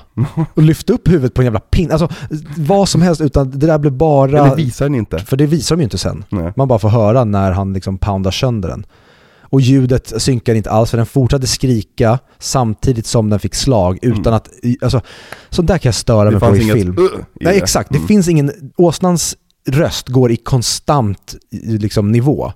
Den, man märker inte ens av att den får slag. De två filmerna jag stört mig mest på det här året har båda haft skrikande klövdjur. Ja, Spännande. håll er borta från det nu. Exakt. Vi, vi håller oss borta från skrikande klövdjur. Den berömda spyscenen Mm. som har hypats i flera år nu, för oss som har lyssnat lite grann på Alex Sigges podcast. Tycker, kände du att det var den största spyscenen som någonsin satts på film? Nej, jag går ju fortfarande till, till Team America. Det var precis det jag tänkte också. Men det känns lite grann som att Ruben inte har sett så mycket film. När han säger en sån sak. Det känns som att han bara sett det som pretentiösa diskbänksdraman, där sånt inte händer. Ja. Och då förstår jag att han tycker att det här är mycket. Men det är som några personer som håller sig för munnen och sen ja, och skiter lite grann, spyr lite grann och sen så är det som så här, ja, och det var det. Liksom. Ja, för det, det, det känns som att när, när här, nu, nu, nu växlar vi upp. Mm. Nu kommer det stora Nu banget. kaoset, Ja, liksom. precis. Då slutar det. Ja, Men jag tycker fortfarande att alla, när båten börjar vingla och Mm. jag tycker de, de skådespelar väldigt, väldigt bra. Speciellt hon, den eh, fittiga kvinnan med rutschkanan och jacuzzin. mm. När det börjar komma, de här raparna som kommer så här, när man märker att det på gång, jag kände ja, och även när spyan kommer så tyckte jag, de, han håller väldigt bra i det här stela. När hon Mm. frågar sig, vinna godis, det är bra mot, mot sjösjukan. Mm. Att alla ska gå ut och fortfarande hålla minen. Mm. Det tyckte jag var kanonbra hela den delen. Men att det skulle bli en episk spy, spyscen kände jag aldrig. Nej, nej men verkligen. Eh, och jag tyckte att jag hade svårt för spyans konsistens. Jag tycker spya på film är så jävla svårt att få till. Så att det ser korrekt ut. Mm. Nej, det, det tyckte jag att de fick till. Ja. Men eh, till vad du har sagt tidigare, Mm. mång, alltså framförallt många av båtscenerna här Mm. är Ruben fantastisk med suspensen. Mm. Och jag kände att när det är mörkt och de går med ficklampan och lyser på folk, tänk att få se en båtfilm där det är så här, där det är någon som terroriserar rika människor på det här sättet och det blir som en skräckfilm. De Mm. sitter ute i korridoren med flytvästarna rädda för sina liv och någon bara går och typ så här, ja, får ni era jävla fitter. Och att det blir som en skräckfilm i ett överklassgisslan-drama. Han skulle kunna göra så intressanta grejer med det och även på slutet Mm. när Abigail kom med stenen. Mm. Känner så här, fan hon är obehaglig på riktigt. Mm. Men du har inte visat det tidigare, men just här. Jag skulle verkligen vilja se honom göra en skräckfilm eller en thriller Mm. som, där någon annan har skrivit manuset, som du har sagt tidigare. Ja. Men vi har också Zlatko Buric, måste uttalas, som Dimitri. MVP? Ja, jag skulle nog skriva, skriva under på det. Jag, Mm. han, jättehärlig, han stjäl varje scen han är med i. Ja. Och han är så härligt sliskig och, det är också kul att få se filmer där fula människor är med igen. För det, det, det brukar folk inte, alltså om man, om man ser på en film från 70-talet, då är de flesta personerna så här, halvt överviktiga gubbar som inte borstar tänderna på fem dagar liksom. Jag saknar lite grann att se fula människor på film. Mm. Och han var verkligen en ful människa på film. Ja, nej, jag, jag håller med. Mm. Det, det vill jag också se mer. För att när folk är fula idag på film, Mm. då är det fortfarande som, ta, vad heter han, eh, Galecki i ehm, Big Bang Theory. Mm. Mm. När de liksom gör den casten ful, att de är snygga människor som ni bara fula till. Vi Exakt. vill ha folk som är fula på riktigt. Eller Harry Styles i Don't Worry Darling. Ja men där fick de verkligen till det. det där tycker jag att Ja. så här, han såg ful ut. Mhm. Men där tycker jag också att Harry Styles, och nu bajsar jag i blåskåpet här, han är inte så jävla snygg. Det är kändisskapssnygg. Ja. Han är en väldigt generisk dude Mm. som bara har hans liksom, rykte har, och sen är han otroligt bra stylad. Och han är karismatisk och liksom Precis, Har, ja. men utseendemässigt så är han inte en sån jävla banger. Nej. Och därför var det lätt att få honom att fula till sig. Men typ ta han eh, Jason Galecki, eller vad fan heter han, Mm. som spelar huvudpersonen i Big Bang Theory. Ja. Han är ju rikt, han är ju gorgeous. Mm. Men de fular ner honom som eh, Leonard. Mm, precis, genom bara sätta på honom en hoodie typ. Ja. Alltså, ja bra, nu, nu, nu. Och att han ska vara lite typ närsynt, Exakt. kisa lite. Och så har vi Woody Harrelson, som vi redan nämnt lite grann. Han spelar Captain Thomas Smith. Ja, och här är också, eh, Ruben Östlund, är du på 90-talet? Alltså Woody Harrelson är den mest överanvända, uttjatade skådespelaren just nu. Han är Mm. med i allt. Mm. Och så ska du ha med honom här också. Då bara så, nej. Vet du vad jag tänkte? Edward Norton. Ja, Edward Norton med ett skägg. Mm. Ja men precis, exakt. I och med att han inte är med i särskilt, han är ju rätt hatad. Mm. Folk, folk Åh! vill inte jobba med honom. Det hade varit en perfekt roll för honom. Ja. Och just för att han får också gå in lite grann i att han är en douchebag. Mm. Eh, men har de här väldigt liksom, socialistiska tankarna. Som det, det, jag, tror, ja, nej, jag satt och tänkte på under det här typ halva filmen att Edward Norton hade kunnat göra den här rollen Ja, lätt. Mm. Mm. Och sen så är resten av castlistan egentligen fylld med personer som spelar rika människor som är så här, kan, kommer på någon som du känner är så här. Hon spelar Alicia, hon, hon var duktig. Men hon, hon, hon spelar väldigt naturalistiskt liksom. Vem var Alicia? Hon, eh, eh, Tor-tjejen, hon som får kliva ner i eh, bubbelbadet. Ja, jättebra. Mm. Där kändes det som att de har tagit en random tjej som jobbar typ som flygvärdinna eller någonting. Men det kändes ju som i De ofrivilliga, med hon reseledartjejen, sitter och Ja. pratar med eh, busschauffören. Så det, han, jag, jag, tänker, jag tänker väldigt ofta på den busschauffören, men i mitt huvud så är han da, eh, David Dencik. Men det, hade den här filmen haft de ofrivilliga naturalismen Mm. så tror jag att den här funkar kanon. Men det är för att den är för filmisk och då Mm. blir det här för absurt. För då blir det, vi märker för tydligt att det här är regisserat och skrivet, men hade han fått till den här stela, obekväma känslan som med eh, Maria Lundqvist heter hon väl, Mm. och busschauffören och även de här tjejerna och det i de ofrivilliga, då hade det här kunnat bli hur bra som helst. Och ha en random kapten som beter sig så här Mm. hade kunnat bli kanon. Men det är, tyvärr, du fick den kameran du ville ha. Han fick för mycket pengar och det Mm. blev alldeles för regisserat och alldeles för tillpiffat. Ja, och det, och det känns så, nu ångrar jag mig liksom att jag, jag har tjatat på Ruben att börja regissera dina filmer ordentligt, få en bättre kamera, jobba med bättre skådespelare. Nu så här, nej. Och de hade tydligen, eh, på grund av covid, Mm. så hade de väldigt mycket eh, tidspress. Mm. Och det märks. Mm. För att jag tror att han behöver verkligen sin tid att få låta ta omtagningarna tills det känns som att nu, har ing, nu skådespelar verkligen ingen längre. Nu Precis är det som- helt naturligt. Precis som Kubrick så gillar han att trötta ut sina skådespelare. Ja, och det går ju inte när du har alltså ett alldeles för, alldeles för tajt schema. Mm. Och det är väl kanske då en paradox att ju större du blir, ju mer pengar du får, ju större miljöer och ju mer budget du jobbar med, ju mer tight kommer det bli. För att Mm. det tickar pengar. Och då kommer det tyvärr bli så att du kommer behöva skära ner och är du då en regissör som behöver mycket tid, då kommer en del av din kvalitet försvinna och försvinner en procent från Ruben Östlund, då kanske han inte helt plötsligt är Ruben Östlund längre. Mm. Då kanske han är den här mediokra random-rullen i moderna Hollywood. Filmens största fiende är eh, speltiden. Jag håller med. Alltså det, det finns ingen ursäkt för den här filmens speltid. Speltiden och att den känns filmisk. Hade han Mm. kunnat få till de delarna, klipp ner den till en och en halv timme och få den att kännas Ruben Östlund skitig, hade gamla Ruben Östlund, då hade det här kunnat bli fantastiskt. För Men den är stundtals amazing. Ja, ja, men, och, och det är därför vi är så hårda mot den, för det är Mm. verkligen som att vi ser så mycket potential här. Men det här skulle kunna vara tre stycken kortfilmer istället. Ja. En, en kortfilmsvit liksom. Eller göra tre riktiga filmer. Han eh, skulle kunna göra hela första filmen om modellgrejen, hela andra filmen om den här båten och hela tredje filmen om en ö. Ska han verkligen vattna ut konceptet ännu mer, Viktor? Nej men att då hade han kunnat göra också mer struktur. Ja, ja. Alltså att vi faktiskt har en story att berätta. Verkligen. För nu är det som att han har påbörjat någonting, påbörjat någonting och så påbörjar någonting. Mm. Okej, om vi kommer då till slutet bara. Vi Mm. tar det. Vad, vad är det för slut? Ja, eh, för Abigail vill ju inte gå tillbaka till samhället efter att hon har visat, eh, eller sett att hon kan ju faktiskt ha makt eftersom hon är den som vet hur man ska få mat. Så hon planerar ju döda Jaja, är det jag ser det som. För att stanna kvar på, på, på stranden då, som ligger ett stenkast bort från hotellet. Vilket är så här. Jag fattar att det är en film och jag har en tendens att försvara dumma beslut i filmer för människor är dumma. Men där känner jag så här, men ni kommer ju bli upptäckta imorgon.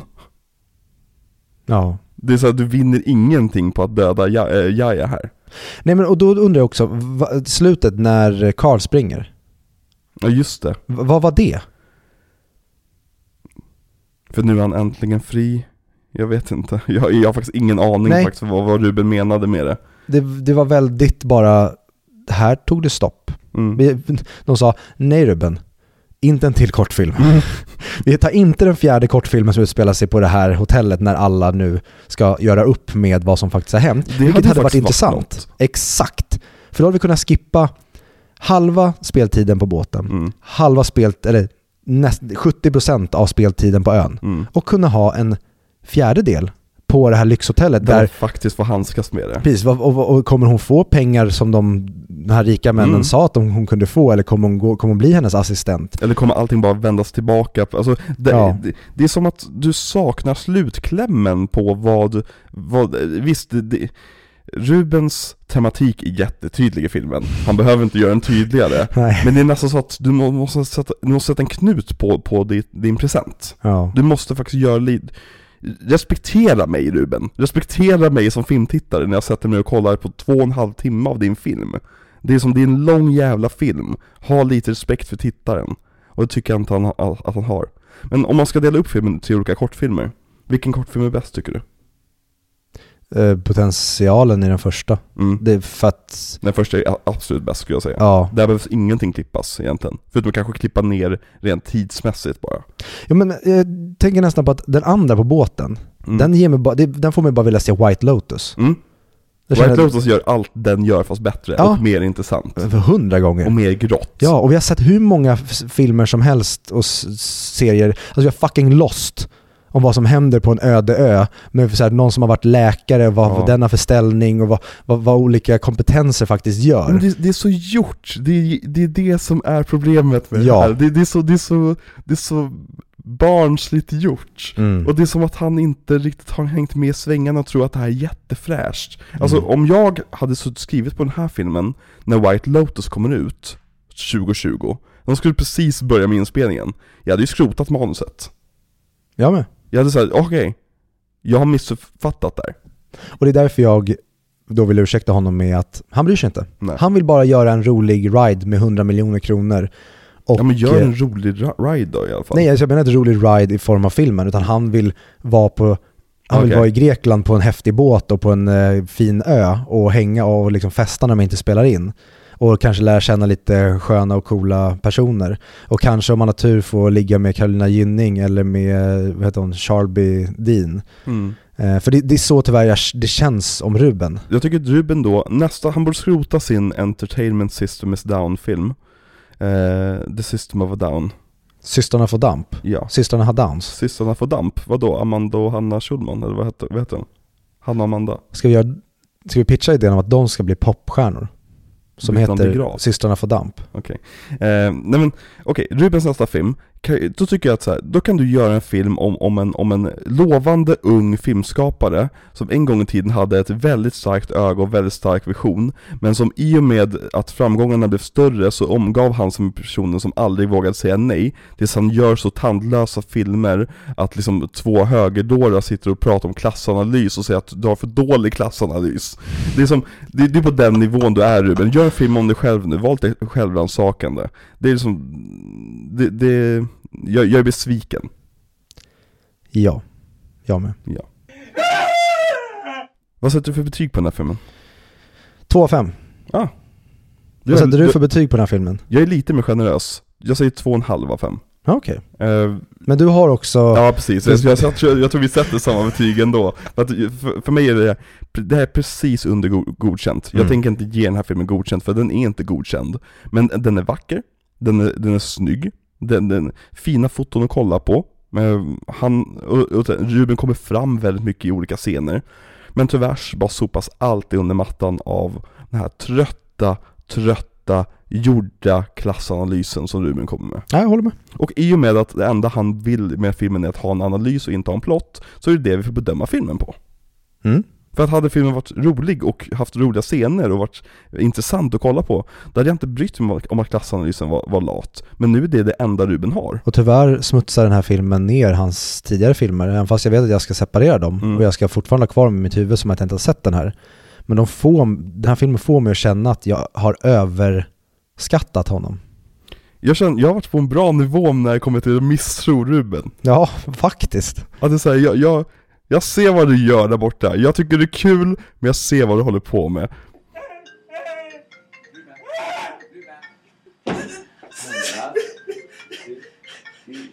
Det är lugnt. Andas, andas, andas, andas. Andas. Nej, nej. Ta inte av dig, ta inte av dig. Ta inte av dig. Sitt, sitt, sitt. Ta inte av dig. Eh, Men ska vi dra igen lite sammanfattning av Ruben då? Ja, Vad, vad, okej, vad är största överraskningen med den här miniserien för dig? Du som ändå kände Ruben. hur dålig den här var. Är, är den här filmen den, den största överraskningen? Ja. Okej, ja. För de andra, jag hade sett alla utom Play och Gitarrmongot. Så jag visste ju redan vad han var för typ av filmskapare. Mm. Men jag, jag, jag hade också större kärlek till honom än vad jag trodde. Men jag tyckte så mycket om både Turist och Play och jag förväntade mig att, eller Turist och ehm, The Square.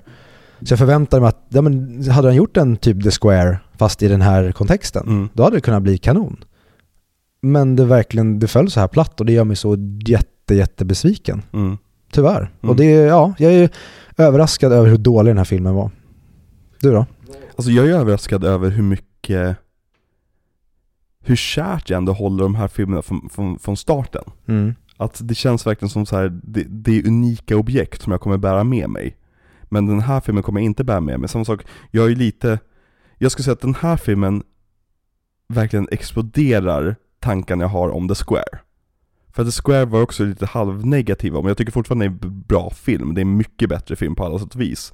Men jag tycker att i Square ser jag, ser jag teckna på den här filmen. Och eh, Ja, men han är bättre på att maskera dem där. ja, Nej, men han har, han har sämre självförtroende i The Square. Ja. det, det är verkligen det, skulle jag säga. Eh, jag blev överraskad över hur, över hur intressant jag till slut tyckte att hans den här fluga på väggen-stilen var. Jag behövde liksom gitarrmongot för att komma in i det. Men sen som är ofrivilliga så liksom, då var, var jag verkligen hemma där. Eh, det var intressant också för oss, alltså i att spela in podden, att prata just om, om filmer som inte är där, där vi får så mycket gratis. Där vi Mm. får liksom en gigantisk castlist att prata igenom, jättemånga intressanta skådespelare och liksom så här Hollywood connections hit och dit där man bara kan dra andra filmer fram och tillbaka. Utan här var vi faktiskt tvungna att liksom analysera teman i filmen på ett annat sätt. Och det tyckte jag var väldigt, väldigt, eh, väldigt kul att göra. Mm. Jag, ty- har väldigt mycket, jag tyckt om den här miniserien väldigt mycket. Och det har varit kul att liksom sätta sig in i Ruben Östlunds värld. Eh, så överlag så är jag väldigt, väldigt positiv till den här miniserien, även fast den slutar väldigt, kanske lite gnälligare än, än vad, vad ni är vana vid. Mm. Ja jävlar vad gnällig jag varit idag. Ja, vi har, och det är kul, vi har nästan bara pratat om filmen också. Vi, vi har varit väldigt upprörda, Mm. men eh, så är det ibland också. Topplista då? Ja, ska vi dra topplista? Mm. Du får börja. Jag har ju inte med hans eh, En duva var vid en bank eh, nummer 83 eller vad fan de hette Utan eh, jag har ju bara hans filmfilmer. Men min topplista för Ruben Östlund. Längst ner på plats 6 har vi Gitarrmongot. En film som jag inte riktigt ser som en film Men jag tycker Det som jag tänker på den tycker jag om den mer. Alltså det är så här, det, jag, jag gillar mission statementet lite grann. Mm. Ehm, Det är en sak som, en film som har växt på mig under tiden. Jag kommer nog aldrig se om den Men den, jag uppskattar att den finns. Mm. Ehm, Nummer fem har vi då The Triangle of Sadness. För att veta vad vi tycker om den filmen så kan ni bara spola tillbaka en timme så har ni en timmes rant om vad vi tyckte om filmen. Ehm, På plats nummer fyra har jag Play. Och där tyckte jag att här, här behöver vi komma upp på de riktigt bra filmerna Men där jag inte riktigt kan sätta fingret på vad det är som inte riktigt dimmar med mig Mm. Och då skyllde jag hela tiden på att ja, men det var ka- kameran och, och att det inte var reg- regin kanske Men jag tyckte Play var en otroligt intressant film Väldigt, jag gillar hur den utforskade det här gråa och att det inte fanns någon riktig skurk och någon hjälte Mm. Och det var också en film som liksom visade också på Rubens utveckling som filmskapare För att Mm. helt plötsligt, från ofrivilliga till play, har han börjat regissera scener på ett helt annat sätt Och det tyckte han var väldigt kul att se. Så då har vi Turist, eller Force Majeure På plats nummer tre. Som bara är en, en, banger av liksom Vad ska man säga Obekväm familjedynamik. Mm. och här, här börjar kännas som att Fan Ruben, du har ju koll på manus också. För det hade jag verkligen saknat fram till eh, Force Majeure, eller Turist. Att det finns liksom ingenting, inget som är skrivet här utan det, det känns bara så otroligt naturalistiskt fast, fast det hände saker nu på en gång. Nummer två har vi The Square. Som, ja, som jag kanske lät väldigt negativ över, men den är uppenbarligen nummer två på listan. Jag tyckte väldigt mycket om den, och jag, här, där tyckte jag verkligen så här, åh, att Ruben har liksom Nu har han fått den här fina kameran, han har fått den fina utrustningen, han har fått budget att kunna göra saker. Och den säger roliga saker och den har liksom inte, den har inte grävt ner sig för mycket i tematiken, utan det händer saker hela tiden i alla fall Mm. jag tycker väldigt mycket om det här nedtagandet av, av eh, konstvärlden som den gör. Och så plats nummer ett har vi då De ofrivilliga. En av de bästa svenska filmerna jag sett. Mm. Som är liksom flugan på väggen konceptet gjort mästerligt. Och han har sån otrolig regiförmåga över barn. Och kunna få barn att verka vara naturalistiska. De här tjejerna i ofrivilliga. Mm. Som, ska, som tar bilder på sig själva och sen så uh, går ut och super. Helt underbart. Och egentligen alla är ofrivilliga. Jag tycker ofrivilliga, det är verkligen en film som jag, jag tänker på ofta. Så det är, det är nog mest positiv över att jag har fått se ofrivilliga. Mm. Och resten är liksom som kontexten runt den filmen. Så Tycker det är min topplista. Ja, då tycker du och Alex Schulman samma. Att Ruben aldrig har varit bättre än Under de ofrivilliga. Ja, jag och Alex Schulman har många saker gemensamt. Mm. Vissa kallar mig för hästen också, fast av helt andra anledningar.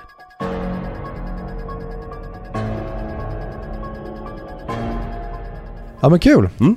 Då kör jag min då. The Guitar Mongoloid. Mm. Och eh, ja, jag har inte så mycket att tillägga än det som sades i det avsnittet. Jag säger precis som du, jag kommer aldrig se om den. Det finns grejer i den som jag tyckte mycket om, men Mm. som film så höll det inte alls. Det är en film som lovar väldigt mycket om Ja. en framtida film. Ja men precis, det är som en, en trailer i ett embryo Mm. till en filmskapare helt enkelt. En del av en portfolio. Ja. Och sen då den eh, näst sämsta då, eller det blir femte på långfilmslistan, det är ju Triangle of Sadness Mm. som sa. Det är hans sämsta film förutom Gitarrmongot som knappt kan klassas som en film. Så det är typ hans sämsta film. Mm. Jag skiter i kortfilmerna helt enkelt. Eh, sen på fjärde plats då har vi De ofrivilliga, Mhm. som jag tycker väldigt mycket om. Men jag tycker också att Play gjorde någonting mer med ett narrativ Mm. och det tyckte jag mycket om och jag tyckte väldigt mycket om hur han regisserade barnen i den och den här brutaliteten mellan barnen, hur han får dem att vara obehagliga på riktigt. Mm. Så att Play är min nummer tre då. Och nummer två på listan är Turist. Mm. Och nummer ett är The Square. Mm. Det tycker jag är hans bästa, för där tycker jag att, där, precis som du säger, man är orolig för att nu börjar det, det som vi fick i Triangle of Mm. Sadness, det börjar man se där. Men jag tycker fortfarande han är så subtil Mm. och fortfarande så hånfull Mm. mot sina inom citationstecken kompisar där. Exakt. Jag hade önskat att han var det i den här filmen också istället för att bara få nu ska, jag, nu ska ni skratta med mig här, jag ska inte håna er så att ni blir obekväma utan nu ska vi alla ha kul här. Exakt. Nej men det, det är så synd att se, Mm. tycker jag. Jag. Jag är faktiskt genuint besviken på Ruben Östlund för att han gjorde den här filmen. Ja. För att det, det här är inte det jag vill att han ska göra. Sagt, isolera honom från hans rika vänner. Säg åt honom att du får inte dricka champagne på tre år. Du får inte gå på en enda modevisning på tre år. Du får inte gå på ett konst, konstgalleri på tre år. Du får inte gå på någon, någon överklassfest i någon eh, vindsvåning i Cannes. Liksom. Ta honom ur den världen. Sätt honom på en gata i Göteborg genom en kamera och be honom börja filma. Ja, det blir svårt då i och med att han har flyttat till Spanien. Ja, okej. Men eh, vi får väl eh, kidnappa honom. Vi ska kidnappa Ruben Östlund. Sätta Mm. honom i, i eh, källaren. Ja. Vems källare? Jag har fått in hot nu om eventuell stämningsansökan så jag får inte säga hans namn längre. Men Nej, det vet alla vem vi pratar om. Exakt. The one and only. Ja. Eh, ja. Det, känns alltid så märkligt att avrunda en miniserie. Det känns alltid som så här, men ska vi inte prata mer om den här miniserien? Men eh, vi har ju pratat i flera veckor nu. Ska vi prata lite grann om vad som kommer, vad som kommer härnäst? Vad kommer nästa vecka? Nästa vecka, Viktor, du som klipper avsnittet, lägg på musiken. För nästa vecka så är det ju, det är ju oktober. Löven har börjat bli gula och bruna och röda på träden. Och i slutet på månaden så är det ju en liten högtid som kallas för Halloween. Som är då min favorithögtid, om man bortser från julen. Det tänkte vi fira då med eh, en film som heter Halloween från 1978. Oh my god. Regisserad av John Carpenter. Och vi kommer då inte att eh, recensera eh, Rob Zombies Halloween från 2009 Jo. och inte David Gordon Greens Halloween från 2018 Jo. utan det är Halloween från 1978 vi ska se med Jamie Lee Curtis i huvudrollen fast hon är huvudrollen i den från 2018 också Okej, det, det är den som Okej, John Carpenters Halloween Men jag vill inte se gammal film. Nej, det kommer ju vara den äldsta filmen vi ser i podden hittills Är det så? Mm, Jävlar. 100% Nej, för det är svårt att ta någon som hållit på. Det är ju typ Kubrick man kan, för att annars så har ju de regissörerna förmodligen varit aktiva så länge så att det blir jävligt långa miniserier. Ja, precis. Vi Ja. är intresserade av att köra typ Ridley Scott eller Scorsese och de kommer ju vara där nere också. Men då får vi dela upp det på något sätt. Men oavsett så, det är det vi ska göra. Ska vi, ska vi också avslöja avslöja vad nästa miniserie är? Absolut inte. Det tycker jag inte. Nej. Nej. Eh, ja men sagt, Halloween, Rob Zombies Halloween från 2009 är den vi inte ska se. Nu gör saken så jävla förvirrad här. Eh, från 70, 78, jag tror den finns på någon streamingtjänst. Annars så finns den, eh, ja, väldigt lätt att hyra någonstans säkert. Eh, och vad mer kan man säga? Den finns att se på Viaplay om du har ett konto där. Annars kan du hyra den eller köpa den på Rakuten TV. Exakt. Och då, i Eller- alla fall här står det att den heter Alla helgons blodiga natt. Och eh, vi kommer köra en Franco Racci, så vi kommer ju även prata om eh, John Carpenter. Precis, och han har vi väldigt mycket kärlek för. Jag minns ju när vi såg och, satt och såg The Thing någon kväll för, förra året hemma hos mig. Och jag bara ville ha massa CGI. Jag hatar de praktiska Ja, effekterna. verkligen, det är Victor, Victor bara älskar CGI. Ja. Mm. Ja, så det, det är vad som kommer nästa vecka. Och Och det är första gången jag ser den. Mm. I, jag har sett den som barn, mm. men jag minns ingenting från den. Så det blir som att se den helt fresh. Och jag kan ge ett litet, litet filmtittartips i det att den är från 70-talet, den är från 78. Det är en långsam film, för filmen hade, filmen var långsammare på den tiden. Nu tycker jag att du eh, klappar våra tittare eller lyssnare på huvudet som Ruben gör med oss, eller gör, gjorde med oss i Triangle. Eh, men vi ska också tacka våra underbara Patreons och eh, vi pratade om det i eh, något om det var i avslutande delen på våran London special, vad som ska bli vårt nästa mål. Mm. Och vi håller på att spåna på det, men Mm. vi vill ju eventuellt ta oss till ett annat land och gå på någon filmfestival. Precis. Och det var ju Berlin filmfestival vi pratade om. Mm, Men den är ju i februari, var det väl du fick fram. exakt. Och då kanske det blir februari 2024 då. Mm. Eller så tittar vi på kanske en annan filmfestival som ligger bättre i tiden så att Mm. man har ett bra Patreon-mål tidsmässigt. Så kommer vi göra ännu fler eh, vloggar, för det verkar ni tycka var kul. Så Mm. vi ska försöka få till ännu mer, kanske mer när vi går på typ eh, nya filmer Mm. och ska köra Patreon-specialer. Då kanske istället för att vi gör en Patreon-special där vi spelar in, då kanske vi tar med oss kameran och filmar och kör snack på biografen innan och kanske kör en summering efter och Mm. står som vi gjorde i London. Vi får se. Och jag vill också tacka våra vanliga lyssnare för att ni likar och subscribar och delar våra inlägg på sociala medier. Alltid lika, lika, lika härligt att se en, en eller höra en vibration i telefonen och se att man har fått en like från en följare. Det är, det är dopamin där. Så snälla ge oss mer dopaminrush och förstör våra dopaminreceptorer. Eh, ge oss likes på våra inlägg så att algoritmerna tycker att vi, vi är omtyckta. Och sen börjar ju en ny miniserie efter Halloween. Ja, det kommer bli riktigt jävla nice. Mm. Mm. Ja, jag, jag, jag ser så mycket fram emot, alltså typ alla filmer förutom kanske en av dem ser jag jättemycket fram emot att se om. Mm, jag ser fram emot alla förutom den som är uppvärmningen inför avslutet. Okej, ja. Säg inte mer än så. Nej. Och med det säger vi Harris Dickinson. Eller vad hette han? Ja. Ja, han hette Harris Ja, Dickinson. precis, exakt. Woody Harrelson. Nej. Harris Dickinson. Jag sa Dickinson, vi tar det igen. Harry Potter. Okej.